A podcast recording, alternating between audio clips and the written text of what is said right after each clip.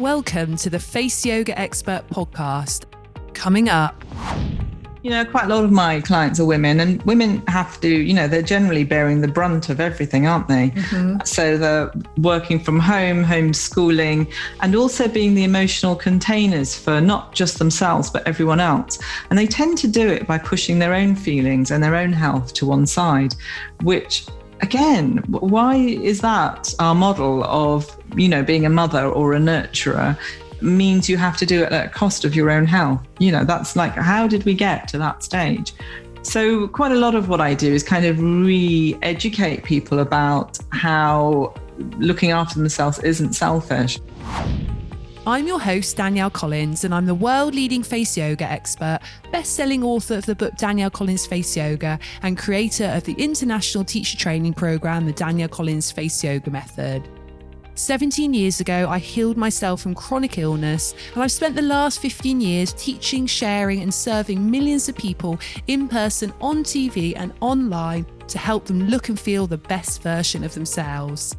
This podcast is about giving you simple, effective, natural tips and advice, and sharing knowledge and insight from industry experts. If you have a friend who you think would enjoy this podcast, please share it on social media, as it would mean so much if you took a moment to rate and review this podcast, as it allows more people to feel healthier and happier naturally. And lastly, don't forget to subscribe so you never miss an episode. This is the Face Yoga Expert Podcast. A warm welcome back to this week's episode of the Face Yoga Expert Podcast. My guest this week is Nahid de Belgeonne. She is known as the Nervous System Whisperer. She's a somatic movement coach. She's a yoga teacher, and she has such a passion for sharing the healing benefits of movement. So within this podcast, we talk about everything to do with the nervous system, signs that we may be completely exhausted and burnt out, how to rectify this. We talk about really getting into understanding about what your body needs, how your movement should be led by how you feel, how we can heal our nervous system. We talk about anxiety. We talk about physical symptoms. We talk a lot about breath and movement and purpose. And we talk about Nahid's wellness routines, what she does for her clients and what she does for herself as well. So it's such an informative episode. If you're into wellness or yoga, or you just love hearing self-care tips, I know you're going to absolutely love this podcast. And before we get into this week's episode, I wanted to tell you about my 10-day course. Now, you may have done my 10-day course before, but you may not have. Now, this is not a teacher training course. This is for personal use. But even if you are doing my teacher training course, it's a great add-on to that. But the 10-day course is 10 minutes per day of full face yoga routine. So you're led through those 10 minutes on video, and every day you're doing a slightly different routine. But what it does is it motivates you to do your face yoga practice every day, to do it in a structured way, and to work all parts of the face as well. And as part of the 10-day course, you get a full digital copy of my book. And I should say my first book, Danielle Collins Face Yoga, because I'll tell you in a moment about my second book. And you have the videos for life. So even if you miss a day or two, it's not a problem. If you want to repeat your 10 days again, you can do. And of course, by having my book there, you have all the exercises in digital format there, as well as all those tips on skincare, wellness, affirmations, and yoga. So you can just go to faceyogaexpert.com/shop or go to the link below in the show notes, and you'll see about that 10-day course. I would highly recommend it. And just a little mention of my second book, which launches 28th of September this year, 2021, but you can pre-order it now. So you can pre-order on Amazon. It is called The Face Yoga Journal, and you can pre-order from anywhere in the world. I just received my first copy of it this week, and I am so excited. It has got 52 beautiful face yoga techniques in, with gorgeous artwork taking you step by step through. But it's a really interactive book. You have space within the book to log your face yoga practice every day. You have space within the book to write affirmations, your gratitudes, your wellness routine. You get a chance at the end of each week week to really evaluate how things have gone that week, what went well, what didn't go well, not only in face yoga, but in your life, in your wellness routines. And the book is very much related to all aspects of holistic and spiritual wellness. So I really bring in things like crystals and colors and chakras in there. And it's designed to be really quick and easy. So if you only want to spend 2 minutes a day on your wellness and face yoga, then that's what it's designed for. You can do your 1 minute recommended face yoga technique for that day and your 1 minute wellness ritual for that day. But that's your absolute minimum. If you then want to bring in your full face yoga routine, maybe you want to bring in a full yoga routine, maybe you have lots of different wellness practices, but you really want a way to motivate yourself and also a way to log it too and reflect on that. This journal is designed for that. And plus, it just looks beautiful. So if you want it on your bedside table or on your desk or on your coffee table, then it is just a gorgeous book to have in your house. So if you just go to faceyogaexpert.com/shop, again, you can go to the show notes if you prefer. So let's get into this week's episode with the gorgeous Nahid. Nahid, thank you so much for being a guest on the podcast today. How are you? Hi, Danielle. I'm so well. Thank you so much for asking me. Oh, it's just an absolute pleasure. And I just absolutely love what you do. And as I've been looking through your website and your social media, it just seems like it's got such a wellness vibe, and I can see your passion for helping others just oozing through everything you do, which is just fantastic. Oh, thank you. Well, likewise, I really enjoy watching you popping up on my different channels, and it's really good to have people out there with these happy faces, isn't it? Oh, it is. And offering things to be of service. I think that's so important in this sort of day and age, you know, and with recent stuff that's going on. So yeah, so likewise, same for you, Danielle. Thank you for you and your presence. Thank you. And how have you found like the last 18 months or coming up to 2 years really now, isn't it, of this crazy world we've lived in? I know that you've recently moved house and moved by the sea, but how have you found things sort of personally and professionally really? I know it's a big question, but it's always interesting for me to hear and for the listeners to hear how others have navigated their way through this tricky time. Well, it's been interesting and it's been challenging on a personal level, family things happening that were quite difficult right at the beginning of the lockdown. And then, you know, like all of us, I've got sort of quite vulnerable members of family that I've been quite worried about. And in a funny way, I'm a bit of a homebody, actually. So staying at home, I've got a very rich interior world. I'm always studying or, you know, there's something that I'm doing. I have a good relationship with my husband, so we really like hanging out with each other. So actually, you know, it was okay. I could deal with it quite well because I'm quite used to being in. Actually, I wasn't before it, but I would, you know, that being forced to be indoors and not going out to work.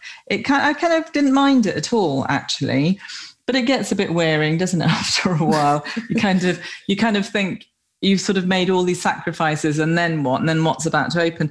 But professionally, actually, it's been great for me because I had studios in central London and a bit like you managed to do something at the right time. So I sold my business in 2019 and it was called Good Vibes. So studios in central London, and I had them for about 13 years.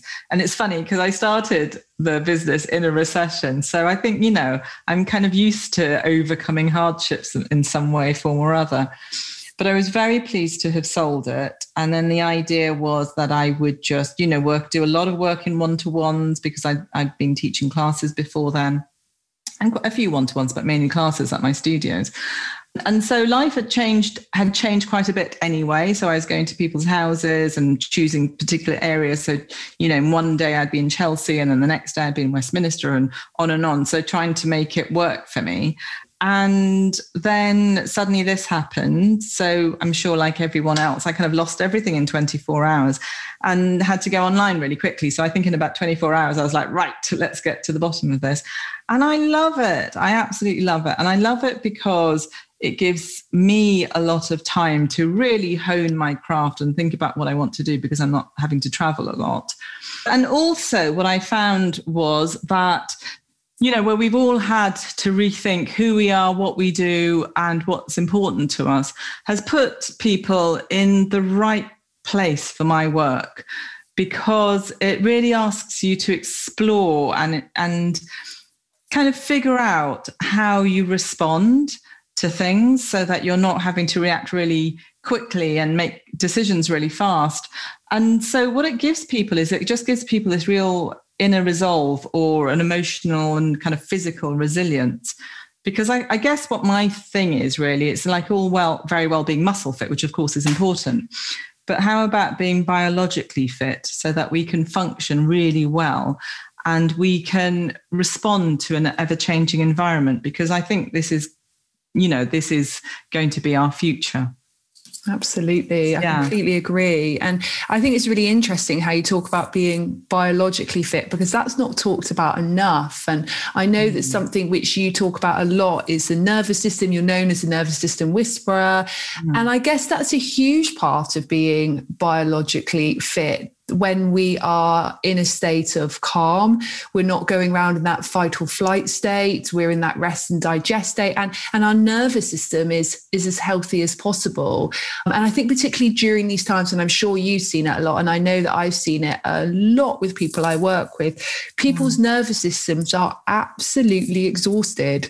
The stress has taken its toll, and it starts as little, very small symptoms, maybe physically, maybe mentally, and then it builds up. So I'd love to talk a little bit about that. In your experience, in your professional experience, what are the signs that you see of people when their nervous system is just burnt out and exhausted?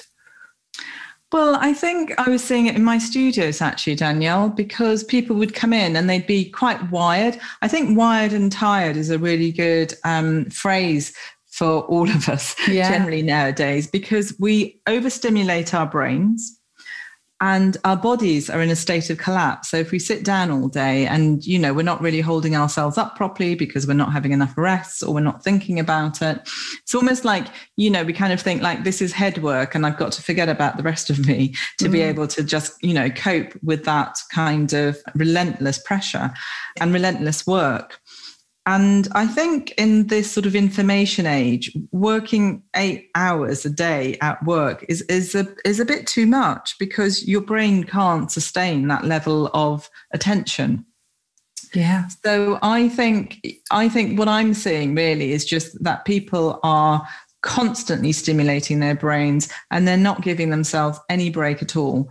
So that, you know, even once upon a time, if you were in the post office, you just have to stand in the post office looking, you know, feeling a bit bored, and your brain could rest and you could daydream and you could think about other things. Whereas now everyone's on their phone and you're still feeding your brain lots and lots of information. So it's having to process a hell of a lot. I kind of think the nervous system is a little bit like a puppy, which I have. I've just got a new little puppy. Luckily, she's sleeping now. And you need to give it consistency. So routine, loves routine. It loves, you know, being fed at regular times, sleeping at regular times, and also resting from the action. So, you know, we live in a world, don't we, where we really laud action. You know, to be lazy, to be doing nothing is thought of as lazy, to be constantly filling your schedule with lots of different activities, be it work or, you know, social stuff, is seen to be thriving, isn't it? And actually it's probably the opposite of that. So I think a really good way of looking at it is if you kind of think about, well, actually the rest prepares you for action. And then it doesn't become this sort of slightly, you know, get out kind of thing. It doesn't become, or rather it doesn't become a lazy thing. It becomes a really strategic thing of where you have to think about, right, you know, I need to do X, Y, and Z today. So I'm going to break up my day between rest and action. And so, you know, when I had the studios, obviously I was seeing everybody in this constant state of stimulation. And I don't know if you've worked in studios, but it was, you know, if you taught in studios, if that was what you ever did. But I used to really, in an hour class, only have people for about 20 minutes because they'd be coming in so wired. It would take them a long while to kind of really be here and be present. And then they'd be kind of feeling quite anxious again about hurrying back to work. And I wanted to really deal with that, because what I was seeing in my clients was things like skin issues, gut issues, not sleeping, not being able to get pregnant, not having periods, and all of the functional stuff that we should be able to do, because that's the job, isn't it, of the nervous system, to constantly find homeostasis or balance. And rather than doing, you know, millions and millions of chaturangas, you kind of think, well, actually, let's look at this, because I don't think you can really thrive unless you have built yourself very good foundations. Absolutely. And I think there's so many just magic points in what you said there. Something I often think about is athletes. You know, they have that really lovely balance between rest and action. And actually, they are one of the very few professions that do that so well. You know, they prioritize sleep. They know exactly what fuel they need for their body. And yes, they are exerting a lot of energy, but then they have whole chunks of time, sometimes days, sometimes weeks, where they're completely resting. All the rest of us don't do that, you know, and even when we think we are resting, we're probably not. We're watching Netflix, or we're listening to a podcast, or we're reading a book. We're not really resting completely. I sort of call it a lovely kind of thing of where you're not sort of, there's this non-reactive space where you're not having to respond to things all of the time. Like, you know, even walking down the street, that's a reactive space, because you're having to look out for cars and you're having to look out for people and You're constantly recalibrating and recalculating. But, you know, maybe if you're in the park or in nature or something, you can just be in this really beautiful space where you can just be. And I think that is something that we've lost, because we don't treasure it, we don't hold it in any sort of esteem. Of course, everything has changed in the last 15 months, because now we've really realized how important our green spaces are and our parks are. Like, I lived in a city, you know, all of my life, and at the beginning of the lockdown, they closed the park down. It's quite a nice area. And they closed the park down because they, you know, everybody was really unsure about what they should be doing and how the virus spread. And of course, there was uproar because lots of us didn't have a garden. And just being able to kind of be in green space was just seen as really important enough for everyone to complain about it. So they opened up the gates. But I remember just thinking that was just so hard. I really felt like a caged animal. And I hadn't really thought about how I use the park and how I use open space. I've just always taken it for granted. And so I think everyone's having a bit of a shift, aren't they? Anyone who's able to have a think about it is having a bit of a shift about what they hold dear and what they want to do and how they want to be and who they want to spend time with. Because if everything is draining your resources, then that just leads to burnout. And I think we're being cleverer, where rather than reaching burnout, we're kind of thinking about the steps along the way. But interesting about athletes, I was thinking about jockeys actually the other day. I think I must have read something. And I really love how they always get a little bit fatter in off season when they're not training. They allow themselves to have, because you know, their dietary restrictions are so restricted because they've got to be really light and tiny, that when they're off of training, they're, you know, they can eat what they want, like pasta and And that really made me laugh. And I thought, actually, that's kind of how you sort of need to be, don't you? You kind of need to think about, well, I'm on holiday, so I can let go a little bit, but really my general diet should be really healthy, or good sleep, and just to restore yourself from the action, as you say. And actually, they're doing something really interesting as well now, aren't they? Where they are recording you, they're able to track your menstrual cycle as well. So you can see peaks and troughs of performance for athletes, which I just think is amazing. Why did they not do that sooner? Yeah, absolutely. And I think that I find that really interesting. A friend of mine was telling me about a book that she read about how actually, if we live a lot more in line with our menstrual cycle, if we can, you know, book our work around that, if we can book our social events around that, then we as women would thrive so much more, you know, because we expect ourselves just to go 24/7. Whereas actually we're going through all these peaks and troughs all the time hormonally. And there's times when our energy is high and we can take that action, and we do want to be around people And we can go a little bit faster pace, but there's also times when our body naturally just wants to allow us just to go a bit slower and to hibernate a little bit. And I think that many of us really lose track of that as well, and also lose track of how our emotions change over a month as well. And often we don't honor that enough, which is interesting. But also, again, going back to the nervous system, can put a massive strain on the nervous system, you know, particularly that week before our period, when we push ourselves, and the stress levels get higher and higher, and the emotions get more and more. And that can be hugely draining for our nervous system. Well, we've just lost our rhythm, haven't we? I think we just don't live with the rhythms. I mean, you know, the planet is burning. Yeah. We're all burning out. Mm-hmm. So that, I think there's got to be a real massive radical rethink about how we live, because how beautiful would it be to be able to live without rhythms? I've coined a phase called intermittent resting, and that's all about really respecting your ultradian rhythms, which are these internal rhythms that the organs have. And there's lots of different cycles going on as in the internal body, which we just don't really pay attention to. And just as in sleep, where you have 20 minutes of, you have a cycle of 90 minutes and 20 minutes of deep sleep and REM, where you're kind of doing lots of processing, then we also need to live like that. So intermittent resting is all about breaking up your day between 90 minutes to 2 hours of action, and then having a 20 minutes where you just download. So it could be gardening, it could be tidying up, it could be something where you're not really stimulating your brain, but something where you can be at rest. It could be meditating, but it sort of mimics that, active sleep of 20 minutes and then deep sleep of 90-minute cycles that you travel through. So, and that's really helped me. I've been following that for about 5 years, and that's really helped me in kind of marking out my day and deciding on what sort of activity I'm going to work on. So anything admin-y, that will have to be in the morning for me, and anything creative, I can kind of do that in the afternoon, which generally for me is rolling around on the floor as I plan my sessions for different people.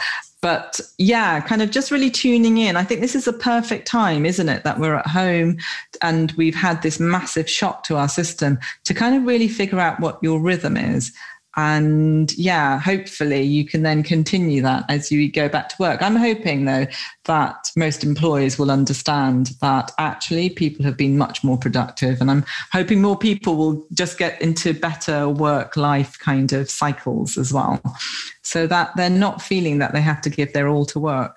Because I think it's always a shame. I mean, you must see it too. I just think it's always just something toxic about our culture, that you have to wait till burnout till you fix things. Yeah, I mean, absolutely agree. And I love that pattern, you know, mimicking our sleep throughout the day in terms of pattern. That's just such a lovely way of looking at it. And actually, one thing which I've noticed for many people is actually they are so busy that they're not actually seeing those signs of maybe getting towards burnout. So I know you said earlier, often we are seeing those signs before we get to burnout. But I know that there's lots of people that are maybe just teetering on the edge of burnout, but actually they're maybe putting symptoms down to, oh, I did that, so I've got that. You know, they're not relating it to stress. And as we know, maybe 80 to 90% of our symptoms, if not more, are related to stress. What are the sort of main symptoms that you tend to see when working with people, of people that nervous systems are exhausted, you know, immune systems depleted? Are there any sort of, say, if I said 3 main sort of symptoms that you've noticed over the years, what would they be?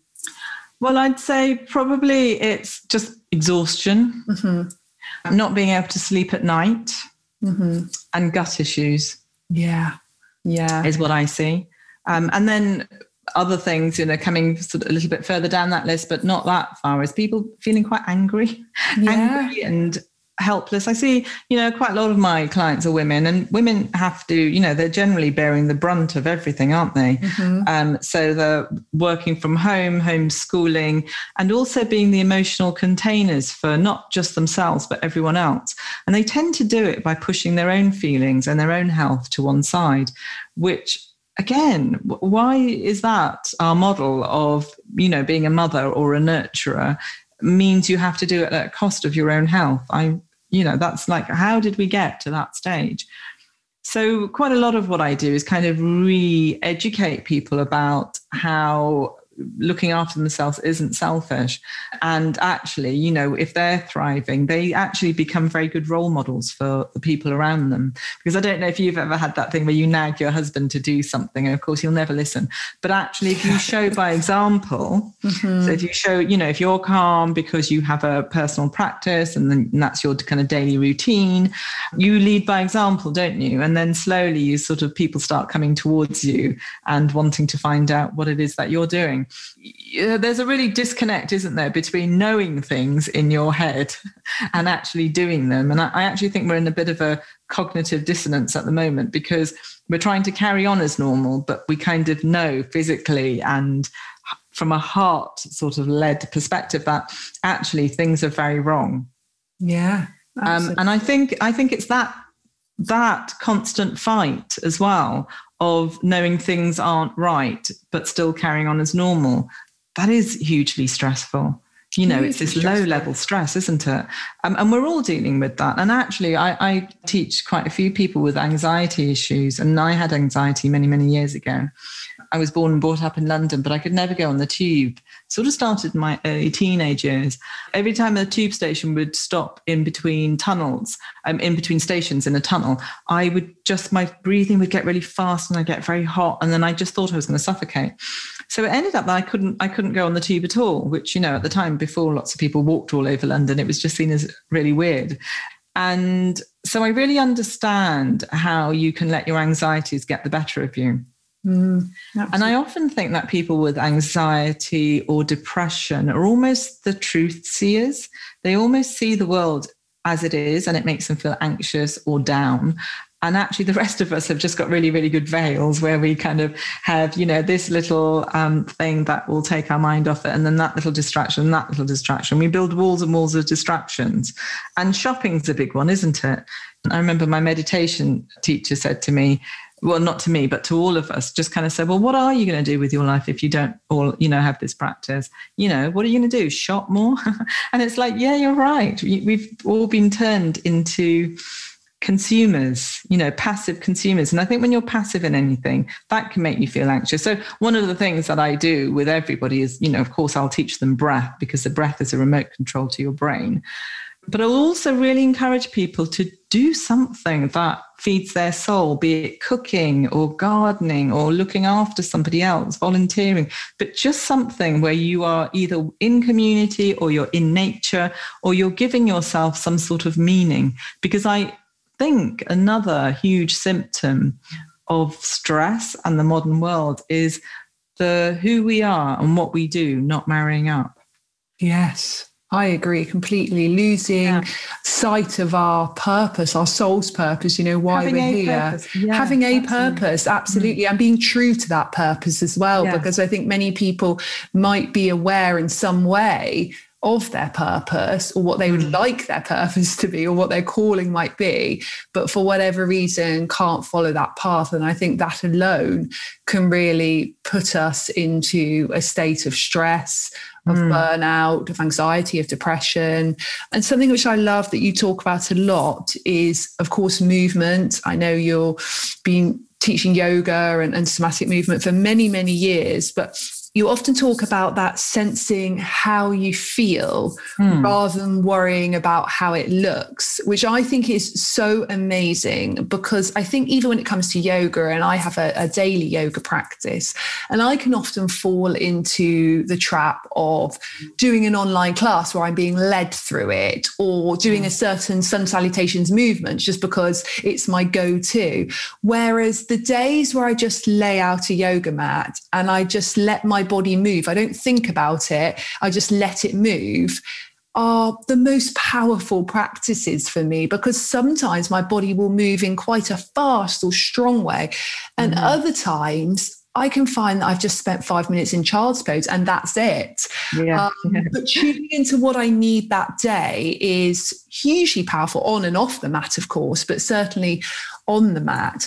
How do you guide people to move in terms of how they feel rather than worrying about what other people think they look like, or what they think they look like, or being led by what the latest exercise trend is? Well, easier now that we've all had some time to be contemplative. Possibly it was harder in studio, not my studios, because, you know, I was the owner of the studio, so I had quite a good following. But I'm sure if I'd gone to any other studios, it would have been really hard to build people up because, again, we're just not used to going a bit slower. And how I do it is with breath. So, you know, we have to change your state straight away. So you've come cold and here you are on your mat. So I'll get you to breathe and balance your nervous system or bring it into some sort of balance. And then we'll do some sort of exploratory somatic or Feldenkrais movement, series of movements.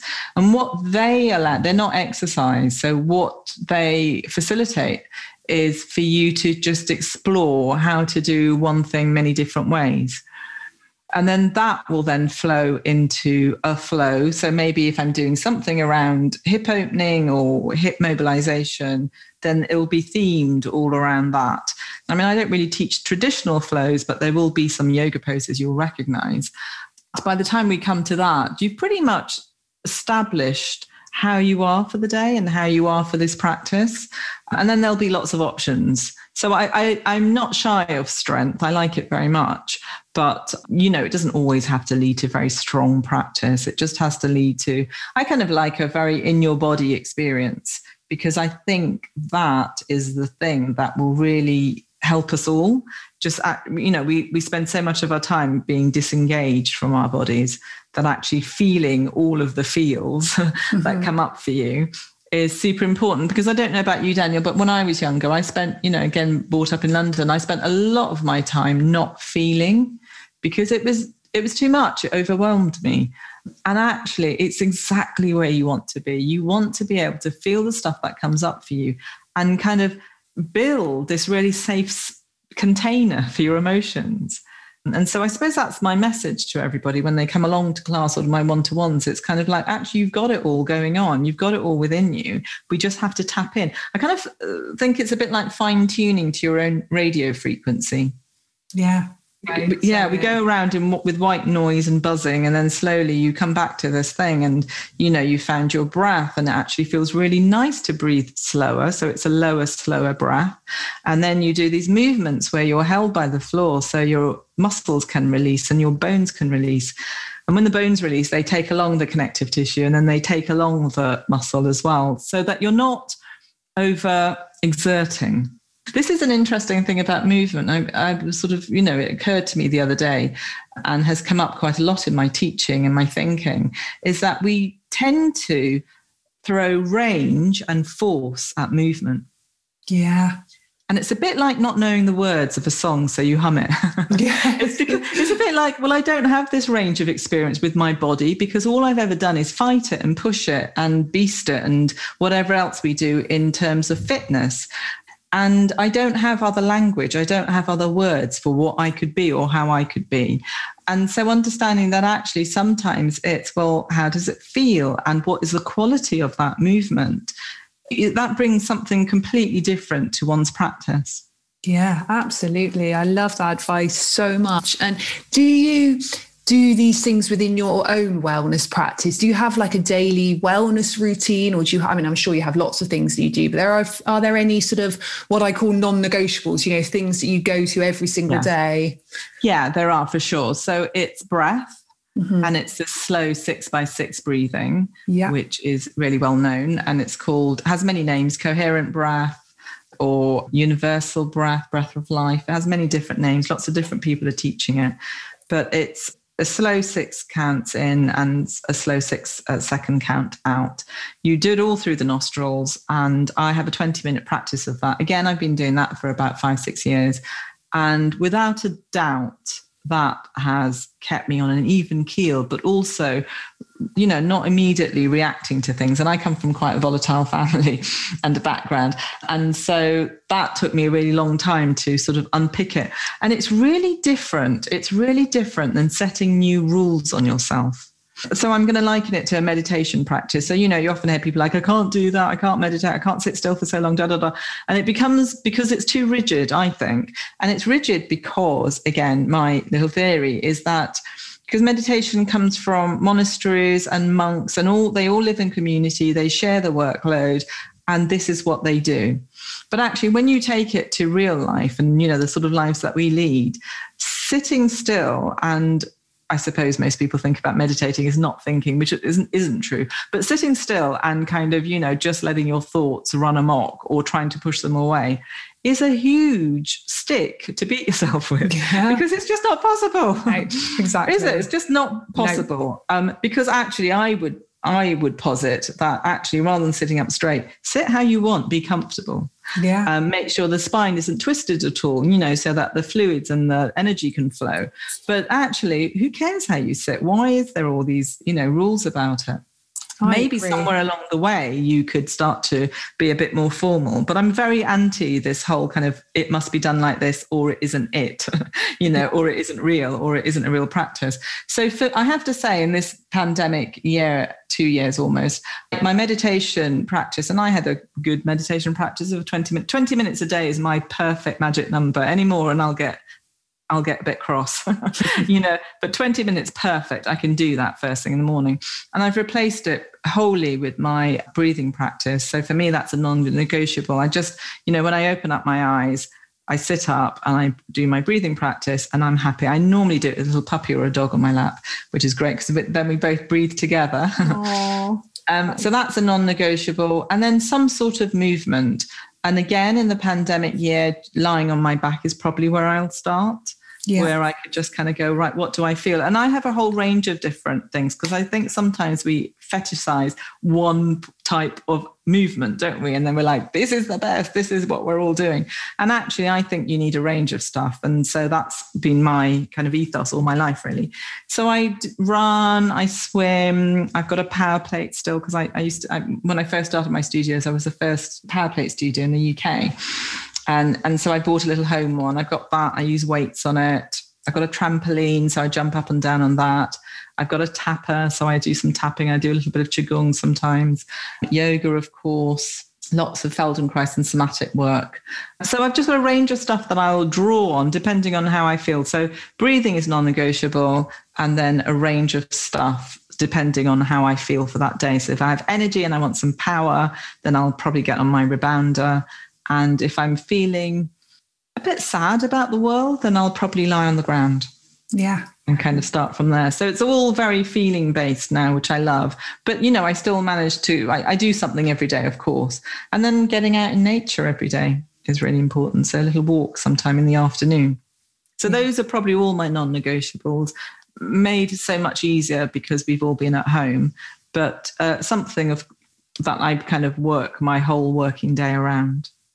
I love that. I think that's amazing. And again, just brings home that message of listening to what you need each day. So you have those non-negotiables like the breath, but sometimes you may be grounding yourself and doing something very slow, and sometimes something a lot more upbeat. And I think that's such an important message. And I also loved how you talked about taking away this rigid aspect of what we believe meditation should be, because meditation is simply becoming aware, isn't it? So your meditation may be walking in nature, or meditation maybe lying on the ground breathing, or it may be just watching those negative thoughts are going through your head and not trying to fight them. So I think again that was such a important message that you brought up there, and you've shared so many wonderful messages with us today. And I know that people are going to be absolutely dying to know where to get in contact with you, how they can join your session. So would you be able to tell us a little bit about that?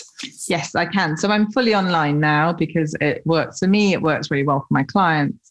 I have people from all around the world now who can come. And I teach weekly live classes that you can join in with. And you can find them on my website, which is www.thehumanmethod.co.uk. I'm on Instagram, which is @thehumanmethoduk. And then I teach a lot of one-to-ones. So I teach people with specific issues. And really everything from athletes right through to those with Parkinson's. And I have specific programs for people who have lots of anxiety issues or really want to do something about their stress management, and as well as people with insomnia. So kind of long-term chronic insomnia, I can kind of help them as well. Once a month, I hold a class called Sensing the Breath, And it's just a whole hour on breathing, and you'll probably be on the floor for that. But it's kind of a real somatic, and somatic means of the body. So it's a somatic exploration of breath. So not pranayama. It's something quite else. It's very much your felt sense, because I think if we all lived in our felt sense, things would be pretty different around here. Yeah, absolutely would. And can you remind us of your website and Instagram as well? So the website is thehumanmethod.co.uk, and my Instagram is @thehumanmethoduk. Thank you so much, Nahid. You've been an absolutely amazing guest. I really appreciate all your advice. Thank you so much. Thank you, Danielle. It's been lovely to talk to. So I hope you've enjoyed this episode. If you'd like more information on face yoga, or you'd like to become a face yoga teacher, just head to our website, faceyogaexpert.com, for more information. If you'd like to do a regular, structured, daily face yoga program to get the best results, you can either use one of my apps, just search Danielle Collins on your app store, or you can use my book, just search Danielle Collins Face Yoga on Amazon. And thank you for joining me today, and I look forward to seeing you again next time.